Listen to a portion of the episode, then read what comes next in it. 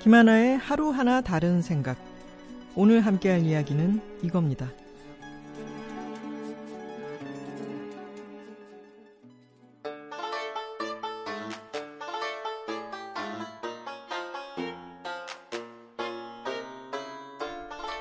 성산동에는 순진김밥이라는 가게가 있는데요. 오징어채가 들어가는 김밥의 이름은 동해김밥입니다. 오징어를 동해로 표현하다니 절묘하고 시원합니다. 소고기 김밥의 이름은 시드니 김밥이에요. 호주산 소고기를 사용하기 때문인데요. 조그만 김밥집에서 네이밍에 대해 많은 걸 배웁니다. 여러분이 음식점을 차리신다면 이름을 무엇으로 지으시겠어요? 메뉴들의 이름은요?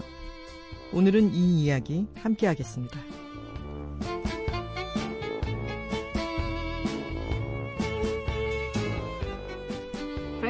브랜드라이터 김하나 작가의 책 15도에 나오는 재미있는 아이디어들을 함께 나누는 시간입니다.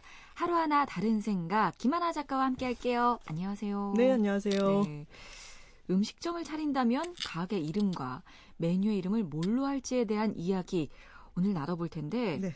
아니 일주일 내내 김하나 작가 목소리로 저희 새 아침에 그 예고가 나가거든요. 아, 그런가요? 예. 네. 그래서 제가 생방하는 중간에 아, 저 김밥 꼭 먹어야 될 것 같아. 하면서 너무 배고파하면서 예고를 듣곤 했어요. 지금 아, 이 스튜디오 예. 안에 이 김밥 냄새가 가득하죠.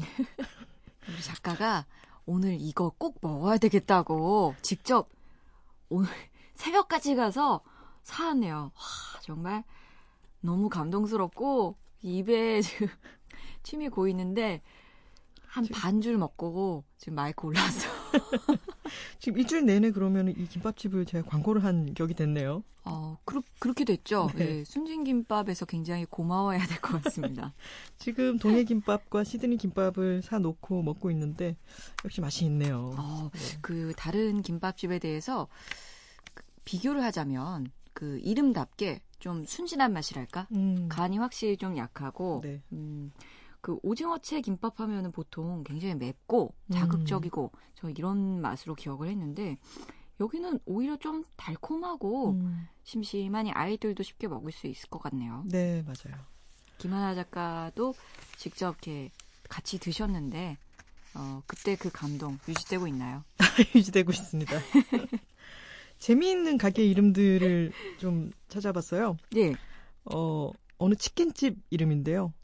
위풍닭닭. 오, 진짜 네. 큰 닭만 줄 것 같아요.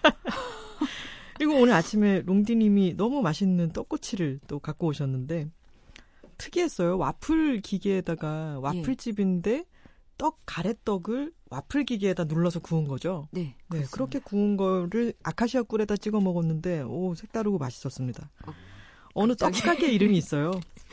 예. 복떡빵. 어, 복덕빵. 네. 와, 어느 돼지갈비집 이름은 돈 내고 돈 먹기.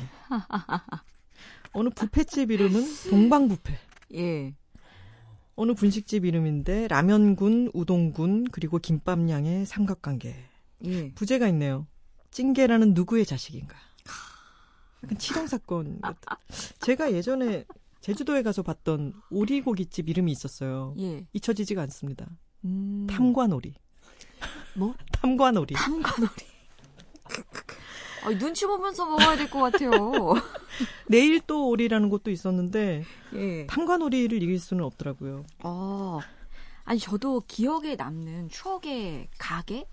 그, 닭꼬치 집인데요. 네. 그 이대 나온 학생들은 다 알 거예요. 음, 그 학교 정문 앞에서 그 뭐, 노점상 에서 네. 닭꼬치를 이제 운영하는 사장님이 계셨는데 음, 너무 맛있었어요. 어, 그 닭꼬치 소스가 아주 그냥 이제 정말 이렇게 흥건하게 그 음. 소스를 묻혀가지고 그 네. 앞에 서서 꼭 먹어야 되는 이유가 그 앞에 가래떡을 하나씩 꽂아주시거든요. 네. 그게 무한 리필돼요. 가래떡 무한 리필. 네, 그래서 와. 그 앞에서 계속 학생들이 네. 그 닭꼬치 하나 사갖고 떡볶이 한 1인분 분량은 채우는 것 같아요.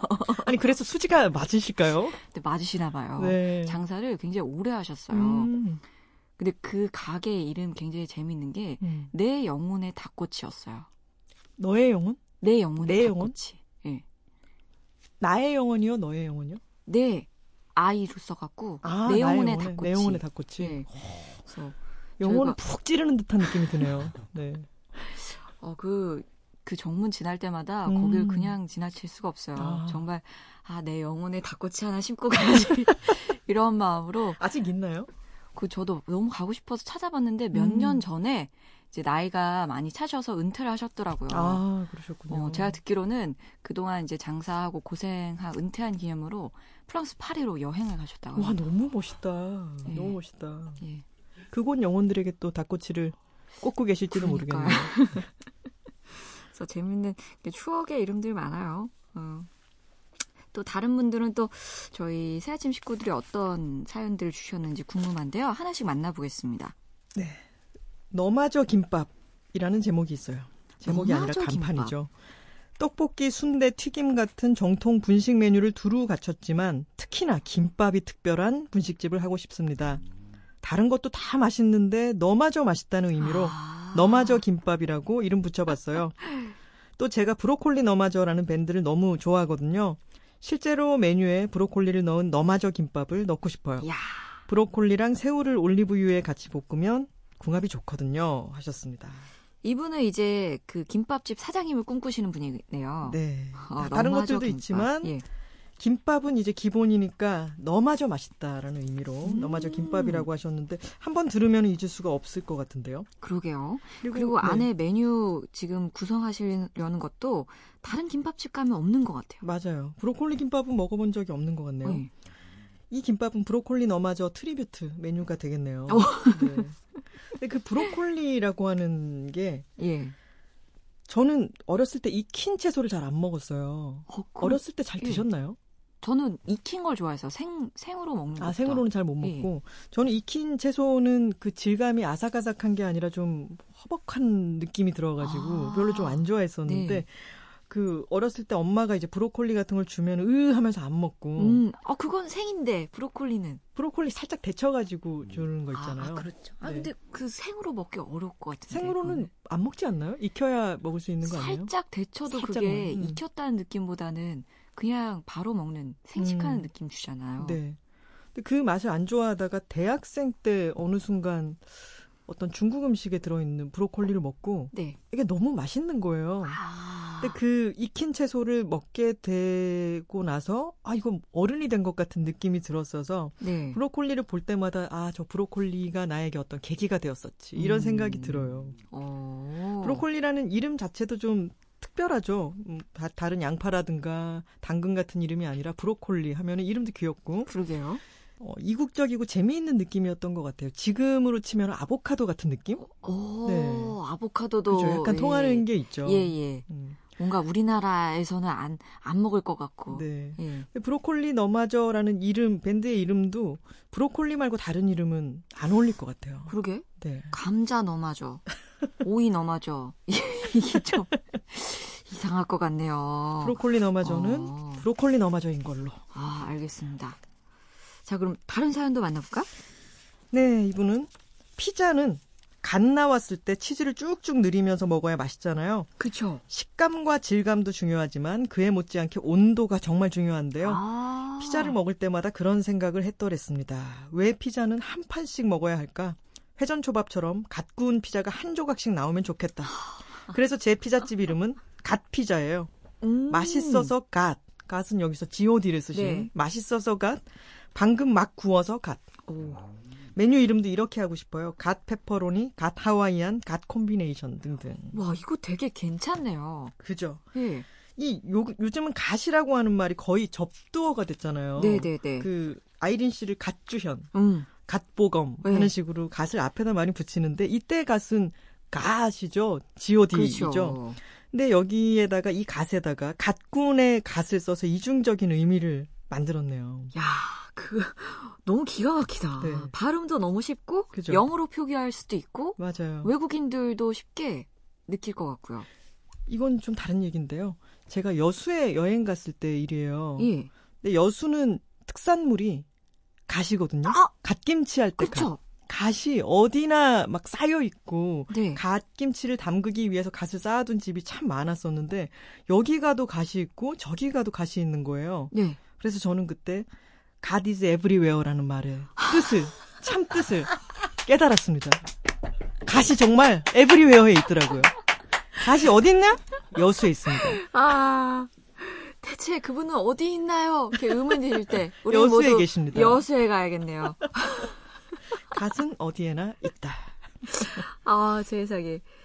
아니, 아니, 근데 워낙에 뭐, 브랜드라이터, 뭐, 카피라이터, 여러 가지 방면으로 활동을 하시다 보니까, 혹시 가게 이름도 지어본 적 있지 않으실까? 가게 이름 하니까 생각이 나는 거는 제가 어, 경력을 시작하기 전에 대학생 시절에 네. 제 친구가 팥빙수 가게를 내고 싶다는 거예요. 음. 그래서 이름을 지어줬던 적이 있는데 네. 그때는 지금처럼 빙수 전문점이 이렇게 많지 않을 때였어요. 아. 제가 얘기했던 거는 팥, P-O-T 네네. 뒤에다가 느낌표를 붙인 거였어요. 음. 그 팥을 쑤는 냄비를 뜻하기도 하고 영어식 발음으로 하면은 팥이랑 팥이랑 음. 같고요. 네. 또 그리고 팥 이렇게 팥 나타나는 느낌도 있어서 저는 좋다고 아주 강추했는데 유야무야 됐습니다. 아, 그 자본금 안 부족으로. 네, 예, 유야무야 아, 됐습니다. 아쉽네. 한참 저희 학생 때 그 빙수집이 엄청나게 히트를 쳤잖아요. 네. 아, 그때 조금 더 빨랐으면 이 친구가 대박집 사장님이 됐을 수도, 그러게요. 수도 있는데. 그러게요. 아, 역시 인생은 타이밍이라고. 아, 아, 그 가수 이적 씨도 친구 횟집 이름을 지어줬대요. 네. 이름이 회춘이라고 합니다. 이거 좋네요. 어떻게 생각하세요? 좋네요. 회춘. 약간 근데 발음을 조심을 좀 하셔야 될 것 같기도 하고. 왜요? 그러니까 잘못하면 어떻게 돼요? 기브리오 균이라든가 이제 회에 여러 가지 아. 것들이 있는데 예. 춘자를 발음을 잘 하셔야 될 것 같습니다. 춘자. 네. 어유 한문으로 표기를 해야 되나? 봄춘 이런 거 써서. 근데 참 좋네요. 회춘. 네. 회 먹을 때마다 상큼할 것 같기도 하네요. 하루하나 다른 생각 브랜드 라이터 김하나 작가와 함께하고 있어요. 음식점을 차린다면 가게 이름과 메뉴의 이름 어떻게 정할 건지 얘기 나누고 있거든요. 자, 여러분의 사연 전해드리겠습니다. 하나 작가님. 중국집 이름인데요. 일열이에요. 음? 숫자 2를 쓰고요. 일열. 어, 이건 어떻게 생각해야 될까요?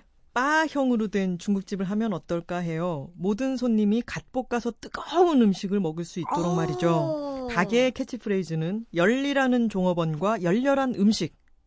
중국집 일열의 시그니처 메뉴는 즉석에서 달달달 볶아내는 웬열 볶음 짜장면입니다. 하셨어요. 이거 이해가 가네요.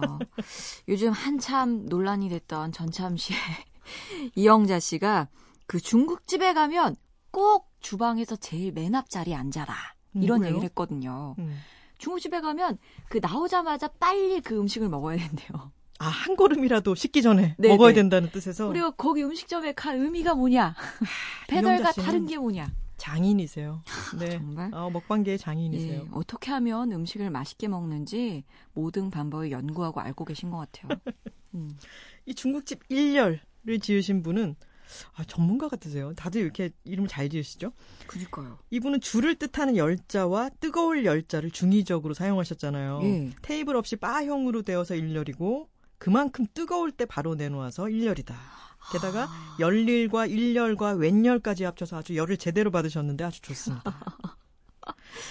세상에. 예전에는 바 하면은 예. 무슨 위스키 바라든가 칵테일 바라든가 스시집의 바 같은 것만 생각했었는데 그렇죠. 요즘은 바 형태로 된 가게들이 많죠. 하긴 요즘 그 혼밥하는 사람들 맞아요. 그런 사람들 많아서 맞아요.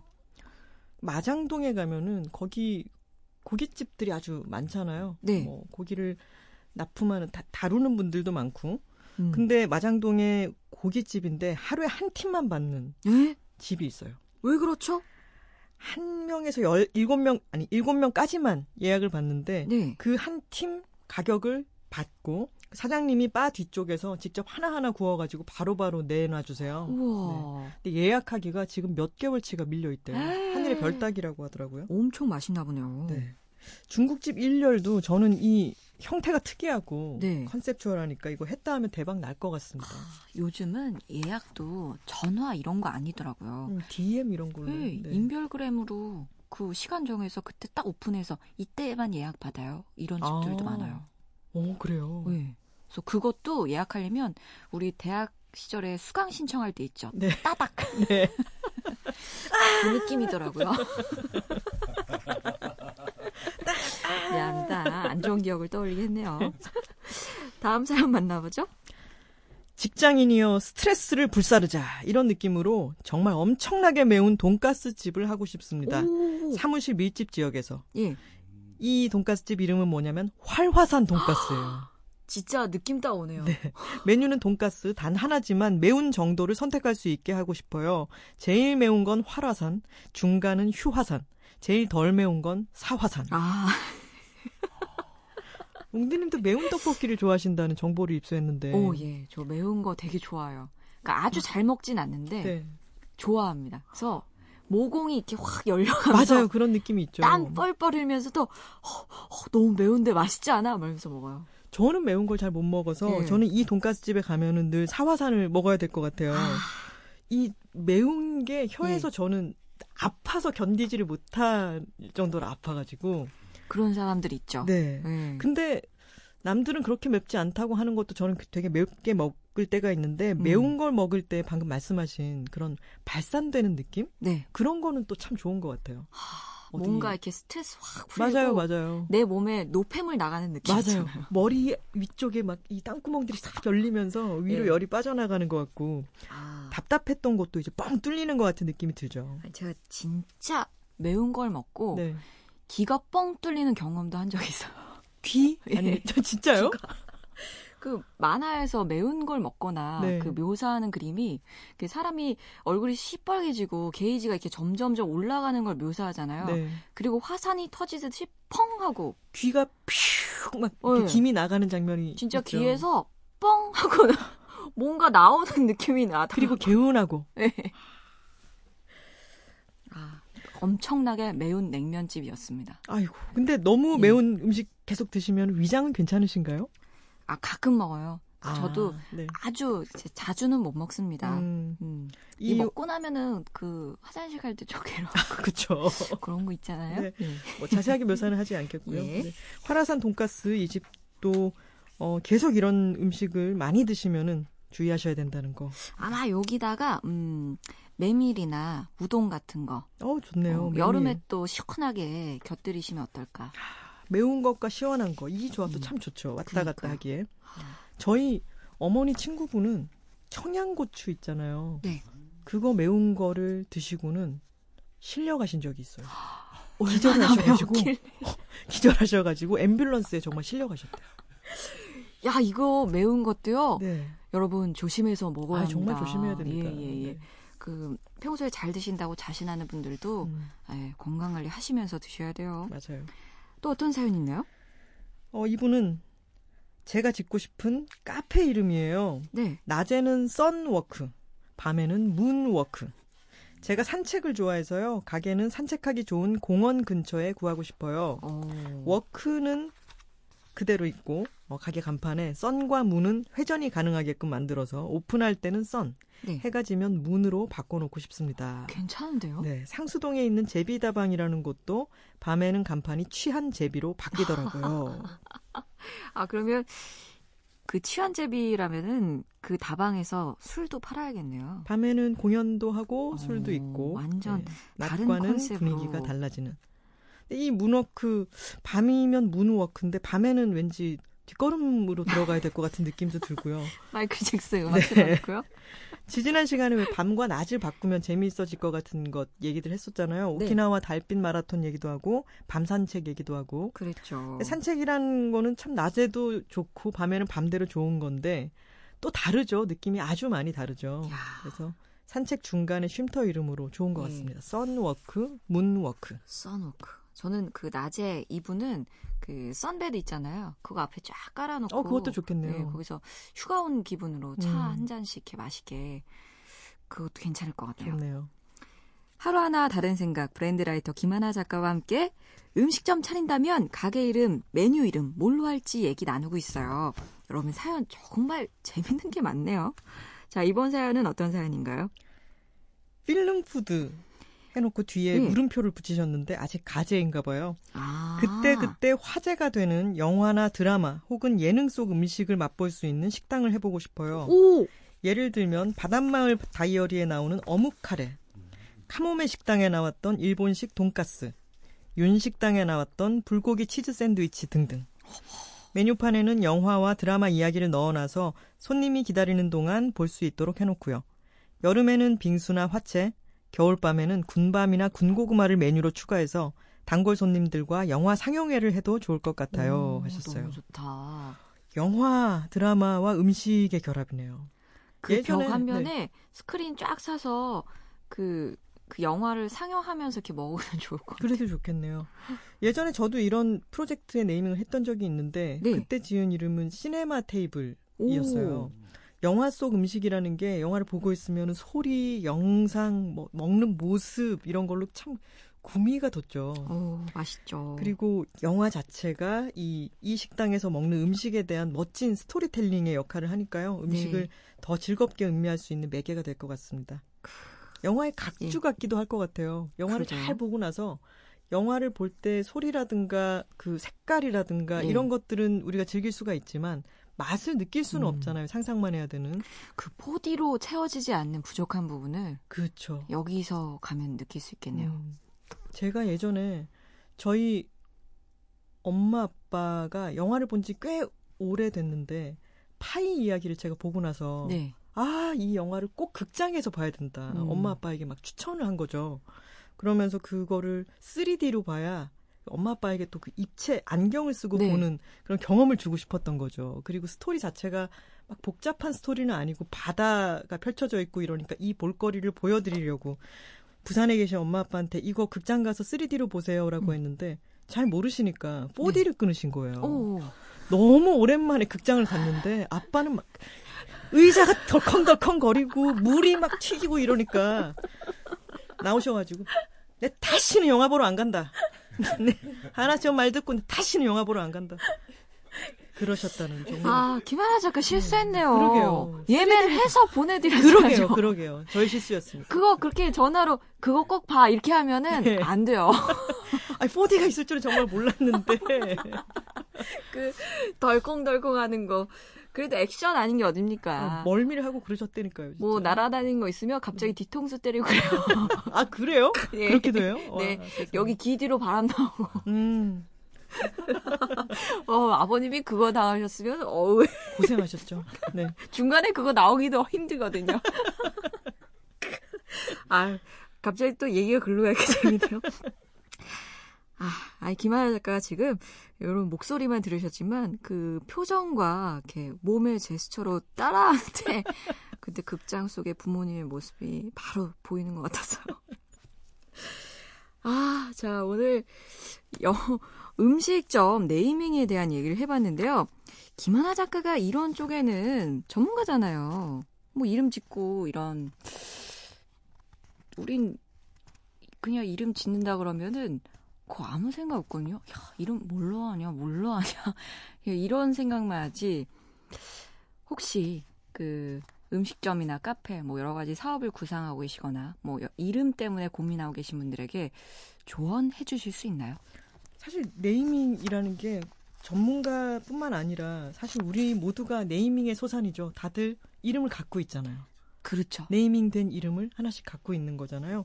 근데 그 이름은 누구나 지을 수가 있는 건데 이름을 지을 때 조언이라면 빨리 짓지 마시라는 거예요. 음. 일감으로 왜 딱 오 그거 좋다 라고 바로 이름이 지어질 수도 있지만 네. 그렇게 마음에 든 이름이라 하더라도 그 이름을 써서 집에 다니는 벽에다가 출력을 해가지고 또는 쓰, 써가지고 붙여두세요. 음. 그리고 오가면서 적어도 일주일 정도는 오가면서 볼 때마다 볼 때마다 머릿속으로는 그 이름을 읽어보거든요. 음. 근데 그러면은 이름이라는 것은 뜻만 있는 게 아니라 청감도 있고 그것을 만약에 영어라면은 대문자로 쓸지 소문자로 쓸지 그 형태감도 있고 그렇기 때문에 이 이름이 계속해서 읽고 또 읽고 부르고 또 불러봐도 좋은 이름인지를 음미를 많이 해보고 정하시는 게 좋을 것 같아요. 어, 알겠습니다. 네.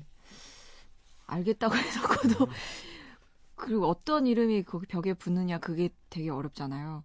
저는 결국에 뭐 철학관 이런 데 가고 그럴 것 같은데 돈 주고 저기 이것 좀 한번 이번 이름도요? 둘째 이름도? 그건 아직 자 어, 오늘 하루하나 다른 생각 특별한 선물이죠. 김하나 작가의 책 15도 받으실 두 분을 우리 하나 작가가 골라주시면 되겠어요. 네, 저는 중국집 1열 를 말씀해 주신 분과요. 네. 음, 또 갓 피자. 아. 네, 이 이름을 지어주신 두 분께 예. 어, 책을 드리겠습니다. 야, 근데 오늘 사연 보내주신 분들이 아직 개업을 안 한 분들이요. 혹시 우리 방송 듣고 가로채면 어떡하죠? 가로챌까봐 제가 순간 네. 걱정이 됐는데 우리 새아침 식구들 중에 그런 분들 없으시겠죠. 네, 이 음식점들 진짜 어, 길거리에서 만나게 되면 혹시 어, 정말 그 반가울 것 같아요. 사장님 이러면서 반가워해 주시면 되겠습니다. 자, 다음 주에 어떤 얘기 해볼지 예고해 주세요. 종로구 마스코트는 종입니다. 타 지역 심벌에 비해 독보적으로 귀엽습니다. 스포츠 등 많은 활동을 하고 미안한 일이 있을 땐 난처한 표정을 짓는데요. 우리나라 지자체마다 마스코트가 있지만 만듦새가 부끄러운 수준이죠. 종로구 종은 종로, 즉 종로가 있는 길이라는 역사적 특성을 반영하면서도 단순한 디자인으로 아주 귀여운 인상을 줍니다. 여러분이 사는 지역에는 마스코트나 캐릭터가 있나요? 아니면 마음을 끄는 심벌이 있나요? 음, 이 이야기 하겠습니다. 알겠습니다. 아, 저는 지금 제가 살고 있는 동네 마스코트가 뭔지 기억이 안 나네요. 사실 잘 안 보죠. 음. 근데 그, 가끔씩 이렇게 종로 제가 종로구에 살 때는 종로구의 종량제 봉투를 볼 때마다 기분이 좋았어요. 아, 종이 딱 그려져 있는데 너무 귀엽거든요. 네, 네, 네, 네. 아, 그 종량제 봉투에 그려져 있구나. 집에 와서 쓰레기통 다시 봐야지. 김하나 작가 다음 주에 만나요. 고맙습니다. 김하나 김초롱의 하루하나 다른 생각은 매주 일요일 아침 6시 MBC FM4U 세상을 여는 아침 김초롱입니다. 2부에서 들으실 수 있습니다.